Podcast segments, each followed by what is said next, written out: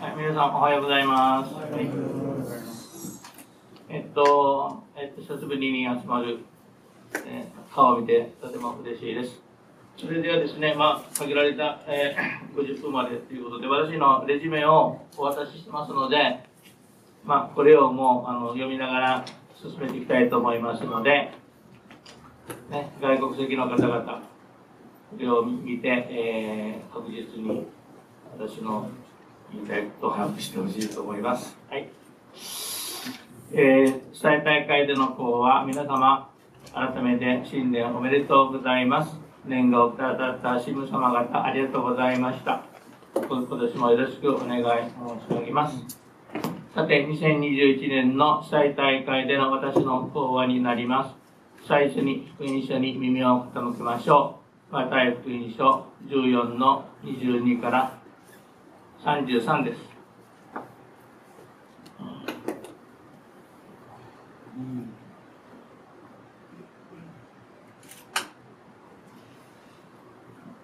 湖の上を歩く。それからすぐイエスは弟子たちを敷いて船に乗せ、向こう岸へ先に行かせ、その間に群衆を解散させられた。群衆を解散させてから祈るために一人山に登られた。夕方になってもただ一人そこにおられた。ところが船はすでに陸から何スタジオンか離れており、逆風のために波に悩まされていた。夜夜が明けた頃、イエスは湖の上を歩いて弟子たちのところに行かれた。弟子たちはイエスが古城を歩いておられるのを見て、幽霊だと言って怯え、恐怖のあまり叫び声を上げた。イエスはすぐ彼らに話しかけられた。安心しなさい、私だ。恐れることはない。するとペトロが答えた。主よ、あなたでしたら私に命令して水の上を歩いてそちらに行かせてください。イエスが来なさいと言われたので、ペトロは船から降りて水の上を歩き、イエスの方へ進んだ。しかし強い風に気がついて怖くなり、沈みかけたので、主を助けてくださいと叫んだ。イエスはすぐに手を伸ばして捕まえ、信仰の薄い者よ、なぜ疑ったのかと言われた。そして二人が船に乗り込むと風は静まった。船の中にいた人たちは本当にあなたは神の子ですと言ってイエスを拝んだです。ただいま朗読された箇所は今の私の心境を正確に表現している箇所です。イエスと弟子たちは陸と船に分かれています。しかし逆風で波に悩まされていた弟子たちの乗った船にイエスは近づきます。弟子たちはイエスを見て幽霊だと思いましたが、ペトロだけはイエスの招きに従って水の上を歩いてイエスに近づこうとします。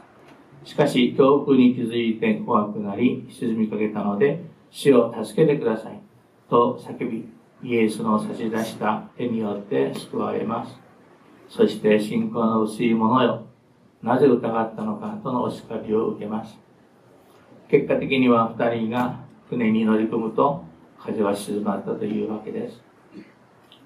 ご承知のようにイエスの弟子たちが乗ったペトロの船は教会です。教会はこの世の嵐の中を目指す対岸、すなわち神の国へと進みます。しかし逆風にあってなかなか前に進みません。そこでイエスの登場です。ここで弟子たちの反応が異なります。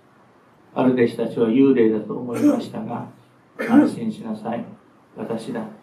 恐れることはない。とのイエスの呼びかけに答えたのはペトロでした。ただイエスの御顔だけを仰いで進んでいけばよかったのですが、強い風に波に気が散り、恐怖を覚えた瞬間、水に沈みました。イエスから祝福を、視線をそらせたせいではないでしょうか。2021年の今日、全世界の教会は、まあ、社会も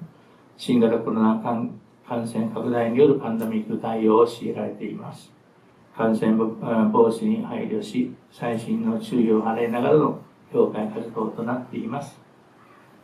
ただ1年を超えようとしているこのコロナ禍に対してもう少し不安に苛まれるだけではなくて、信者さんに対して精神的な支えを提供しなければならない時期に来たのではないかと思っています。先ほどの聖書の話に戻りますが、ご承知のように新約聖書の成立は紀元100年頃です。そしてイエス・キリストを神と仰ぎ、救い主と信じる神の民、すなわち教会は、その時、迫害の嵐に見舞われていました。したがって、信者たちの信仰は終末的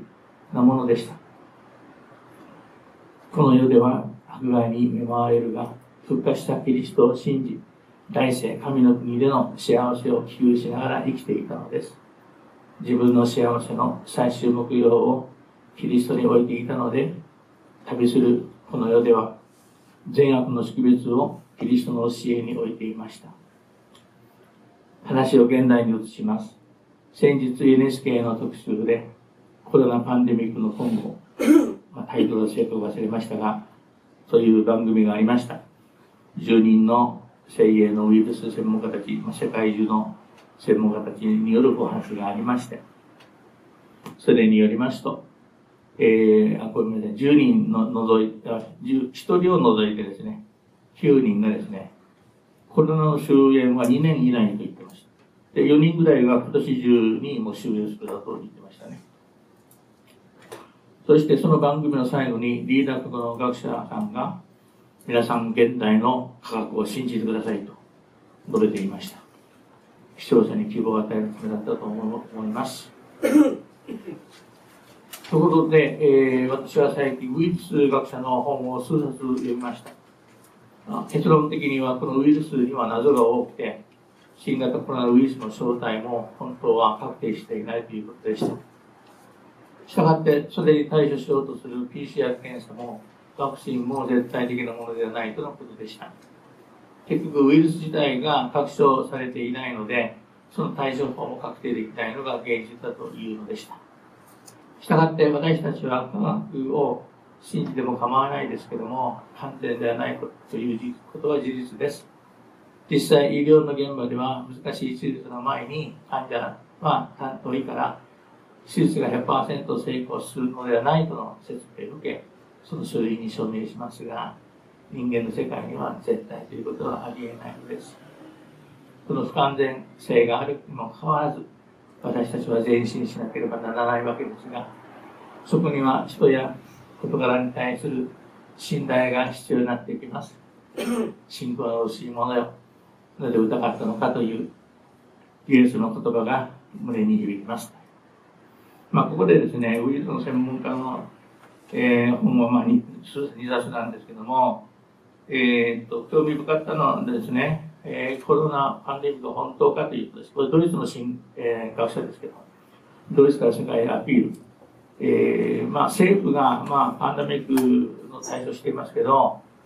えー、正しいかどうかという、一応、別の意見を立ててます。みんな否定するわけないんだけども、えー、別の意見もちょっと失礼します。面白かったのはこれなんですけども、あの、大橋先生、えー、徳島大学名誉教授なんですけども、PCR は RNA ウイルスの検査に使ってはならないということですね。実はですね、この PCR 検査をみんなこう、もうとスタンダードで決めてます。これは WHO が決めたことなんですけども、この PCR 検査を発明した人はノーベル賞学者なんですね。で、このノーベル賞学者がね、キャリー・マリスという博士が発見したんですけども、PCR 検査はこの人が言ってる感染症の診断に使ってはならないという趣旨の発言をしたと言っています。しかしですね、彼自身も PCR には具体的にどのような問題があって、感染症の診断に PCR が使えないのかという点に対しては明確な理由を示していません。しかもですね、彼は1919年8月に米国カリフォルニア州の自宅で謎の死を遂げました。死因については肺炎であるとされていますが、自宅で肺炎のために亡くなるというのは、先進国においては通常はあまりないことであり、多くの疑問の声が上がっています。彼の死を待つようにして始まった今回の新型コロナ騒動は PCR をこの感染症の診断法のゴールドスタンダードとしている点が注目する必要があります。キャリー・マリスの PCR は感染症の診断に使ってはならないという中国は一体どのような意味なのか、この謎めいた言葉の意味を解読することがコロナ騒動の真相を解明することでつながるのではないでしょうかということなんですよね。これを PCR を始めた人が使ってはならないと言ってたかと。亡くなった途端、WHO がこれを世界のスタンダードにして世界中の見たということなんですよね。ここの理由だから、あの、謎なんですよ。これが唯一のスタンダードになってます。あの、陽性とね。で、感染者、感染者数をカウントしていくわけですけども、ひょっとしてこれこれがどういう意味だったのかということを今後究明していくべきことなんですね。不完全なことが多い、不完全なことが多いながら、どんどんことから進めていくところにですね、ちょっと恐怖を感じるわけです。そんなに恐れていいの恐れるべきなのかどうかということを、あの積極的に追求しないといけないと思います。えー、さて、このような話の後で、教育指導とその話に移りたいと思います。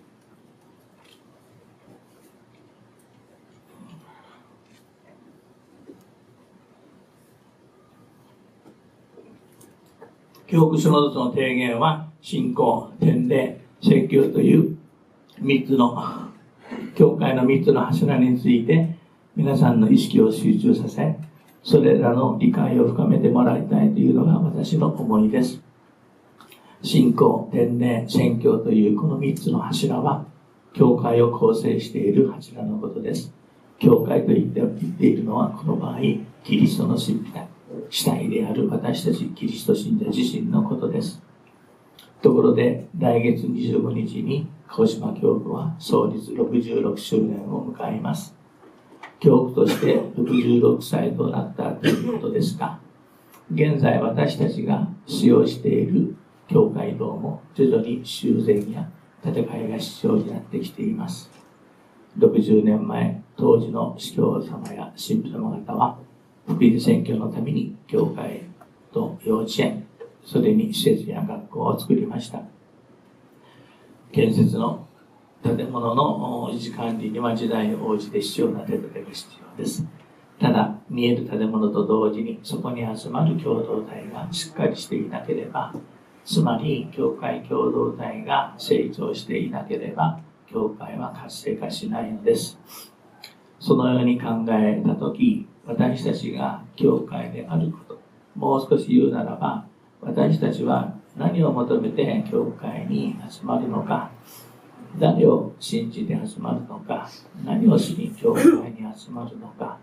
教会は社会に対して何をするところなのかをみんなで問い合う作業が必要だと思うのです。今までの話を前提にして、3つの柱にして個別に3つの柱について個別にお話ししてみたいと思います。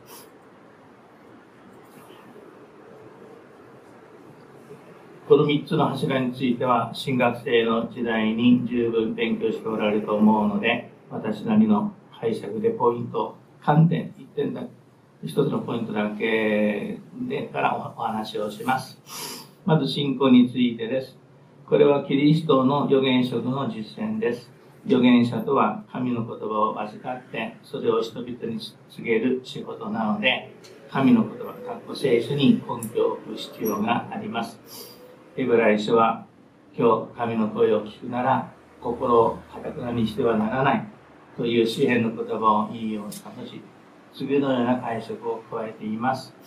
というのは神の言葉は生きており力を発揮しどんな諸刃の剣よりも鋭く、精神と霊、関節と骨髄と切り離すほどに差しと通して心の思いや考えを見分けることができるからです。ヘブライ書4の12。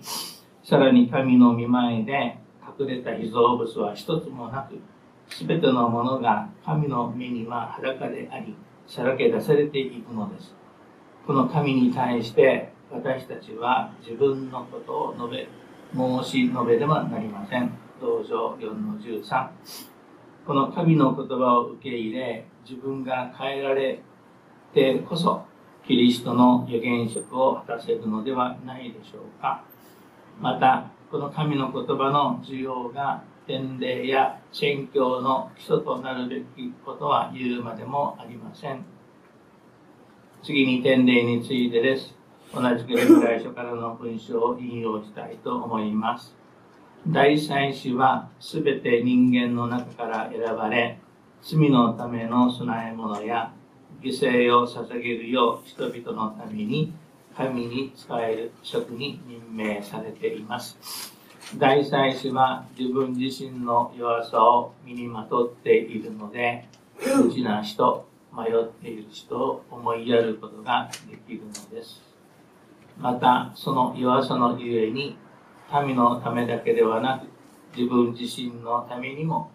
罪の償いのために供え物を捧げなければなりません。不ブライ書5の1の3。キリストの主催職に召されている私たちは、大祭司キリストを模倣しなければなりません。また神の民は、主催たちが聖なる人であることをも願っています。それは聖なる除会を受けた人だから、神の祝福をもらいたいからです。その人からですね。このような要望に十分応えられる際になっていただきたいと思います。最後に福音宣教です。それは良き牧者であるキリストを真似ることです。私は良い牧者である。良い牧者は羊のために命を捨てるヨハネ10の11。ご存知のようにイエスのこのお話はエジケール34章に描かれているイスラエルの牧師の姿とまるで逆です。ちょっと長いですけども、34章をちょっと読んでみますね。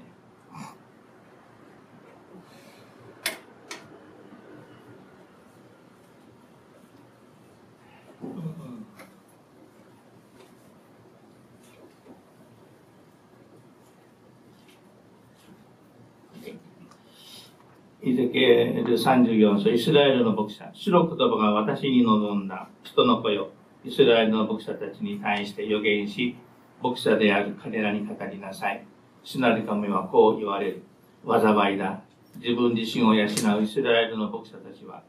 牧者は群れを養うべきではないか。お前たちは父を飲み、羊毛を身にまとい、肥えた動物を振るが、群れを養おうとはしない。お前たちは弱い者を強めず、やめる者を癒さず、傷ついた者を包んでやらなかった。また追われた者を連れ戻さず、失われた者を探し求めず、帰って力ずくで各国に群れを支配した。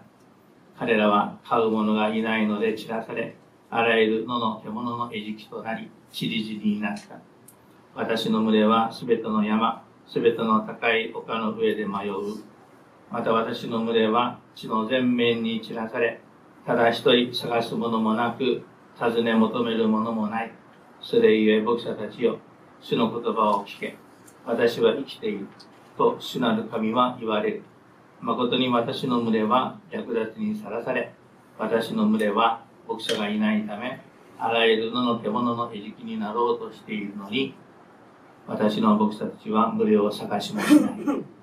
牧者は無料を養わず、自分自身を養っている。それゆえ牧者たちよ、主の言葉を聞け。主なる神はこう言われる。見よ、私は牧者たちに立ち向かう。私の無料を彼らの手から求め、彼らに無料を買わせることをやめさせる。牧者たちが自分自身を養うことはもはやできない。私が彼らの口から無料を救い出し、彼らの餌食にはさせさせないからだ。誠に主なる神はこう言われる。身を私は自ら自分の群れを探し出し、彼らの世話をする。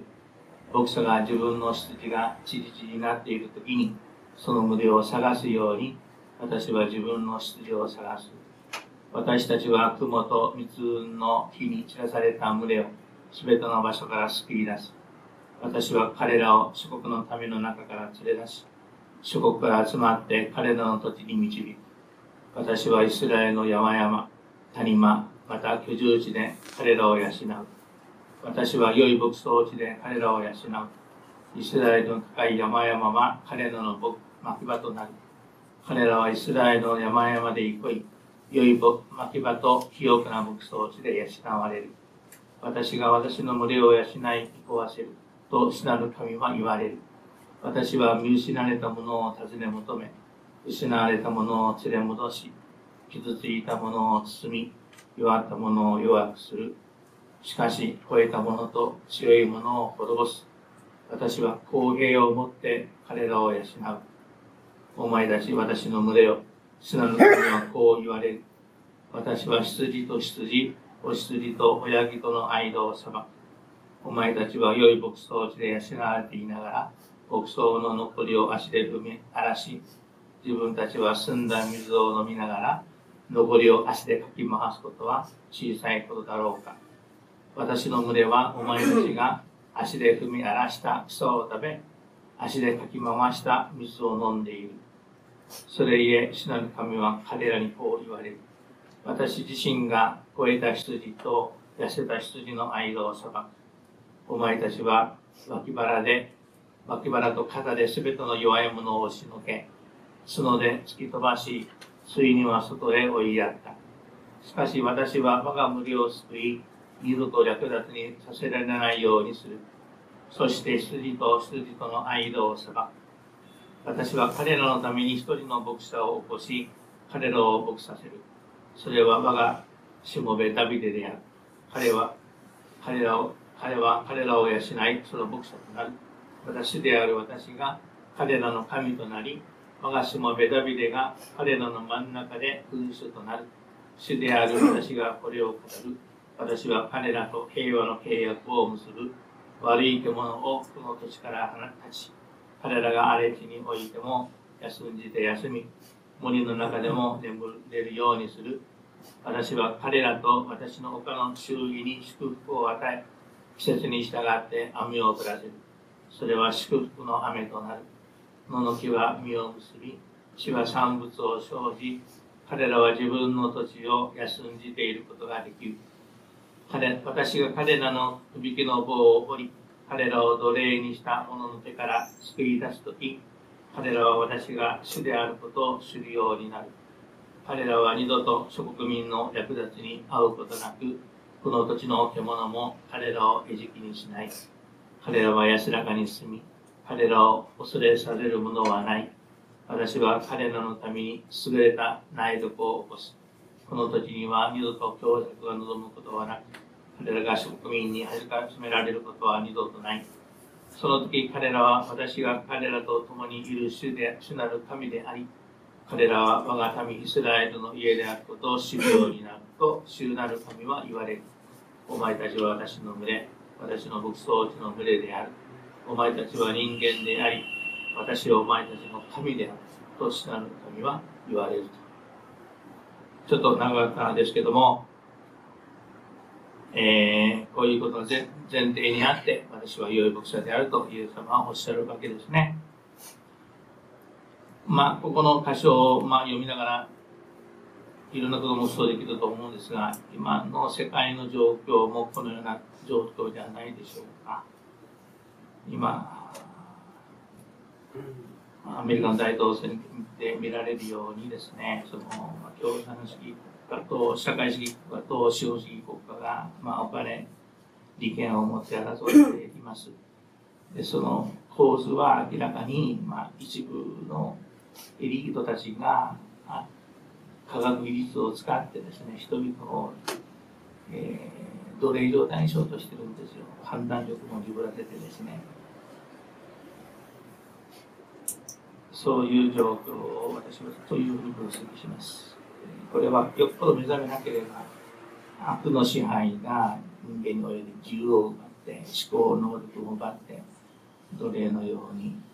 状態にしてしまう。人間は考えることをやめてプロパガンダに流されて安楽な生活を求めているとそういうふうに物質運命の奴隷になってしまうし魂まで失われてしまいそうなとこまで来ていますね。この悪い牧者たちがですね自分の私利私欲のために民を養っているという現実それをイエス様は取り戻すために良い牧者となってご自分の命を捧げたのだと思いますこれはこの文章に書かれてないけど、まあ、次に進みます私は福音宣教とは愛の実践のことだと考えています哲学生、学科生時代に教わった哲学の命題が今でも忘れられません。それは、人は考えたように行動するのではなく、行動したように考えるというものです。出典は不明ですが、多分スコラ哲学だと思います。ところで、牧者は民の統治や管理の役務を含みます。どうぞ愛の心を持って、奉仕の精神でその責務を果たしてほしいと思います。信徒の力がなしに教会は福音宣教できません。最後になりますが、先月皆さんに意見聴取したように、現在日本の司教団は司祭の養成プログラムについて検討しています。それは2016年にバチカンのこれは、えー、聖書座聖書から出された文書です。ちなみにそれまでは、えー、カトリック、えーと、教理性カトリック教育書から出されたものです。でしたけども、最最近のものは、主催書から、えー、主催を担当する書から出ています。この主催要請公用の要請によるものです。この新しい用語、まあ、綱要は司祭の召命をその芽生えから本人の死に至るまでの期間を召命の旅と捉え司祭叙階までを初期養成 initial formation 叙階後を生涯養成 ongoing formation と捉え直していることが特徴ですこれまでの我々の受けた教育によりますと主催の除会が頂点であるので、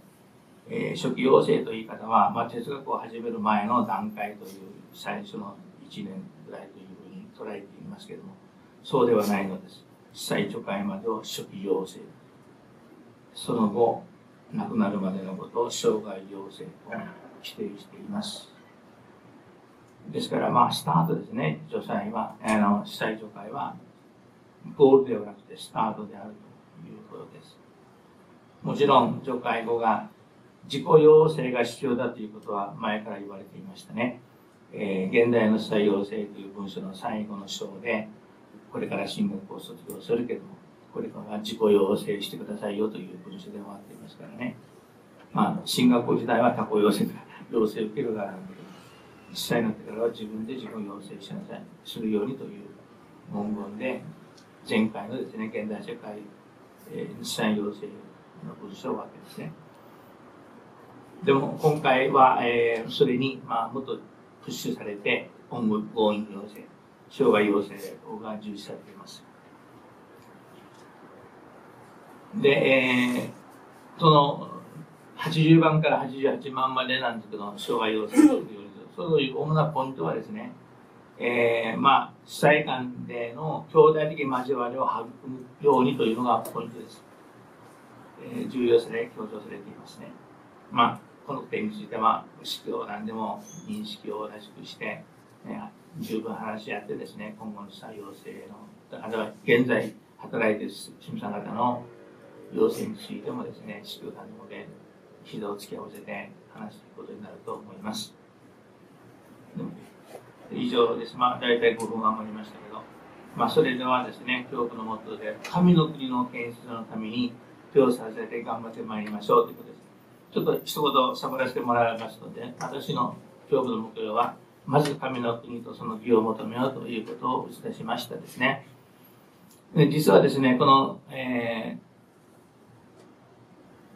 ー、これはまた福音書の言葉ですけど、アウグシウスも神の国という体調を残してますね。で、このアウシウスがの中にですね、カインとアベルの話の仲介が出てくるんですよ。カインとアベル。で、でカインがアベルを殺したわけですよね。で、カインさんは、あの、農業をしていましてねアベルさんが狩猟でしてますね遊牧民でしたねで、えー、神様はこの会員会員さんの農作物の奉納物ではなくて、えー、ヤギとかですね、まあ、動物の供え物を喜んだというふうに会員が邪推したというふうにはアグス指摘するんですよね。邪推、まあ、これは陰陰謀、まあ、嫉妬、嫉妬したと。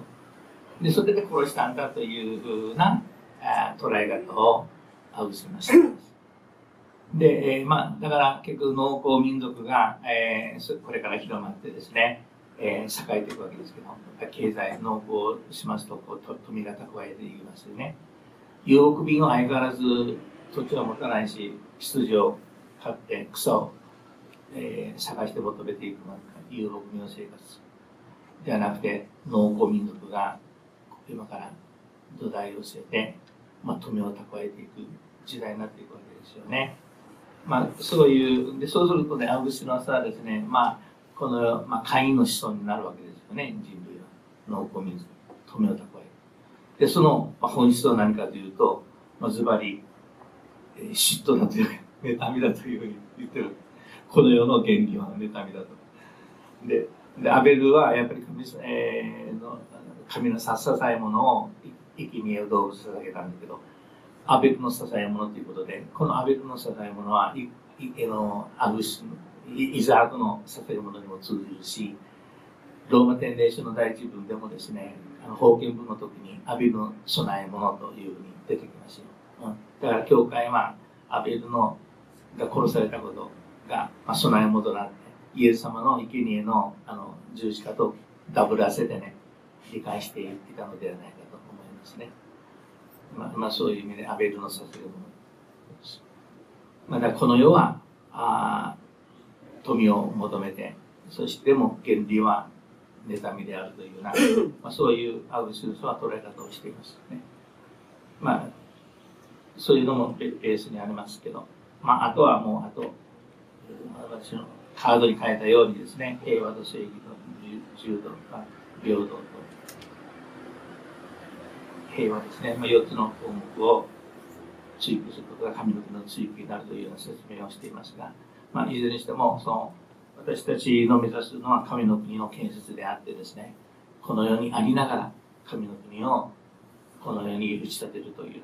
そういう使命を帯びていることを再確認していきたいと思います。だったらこれで50分終わります。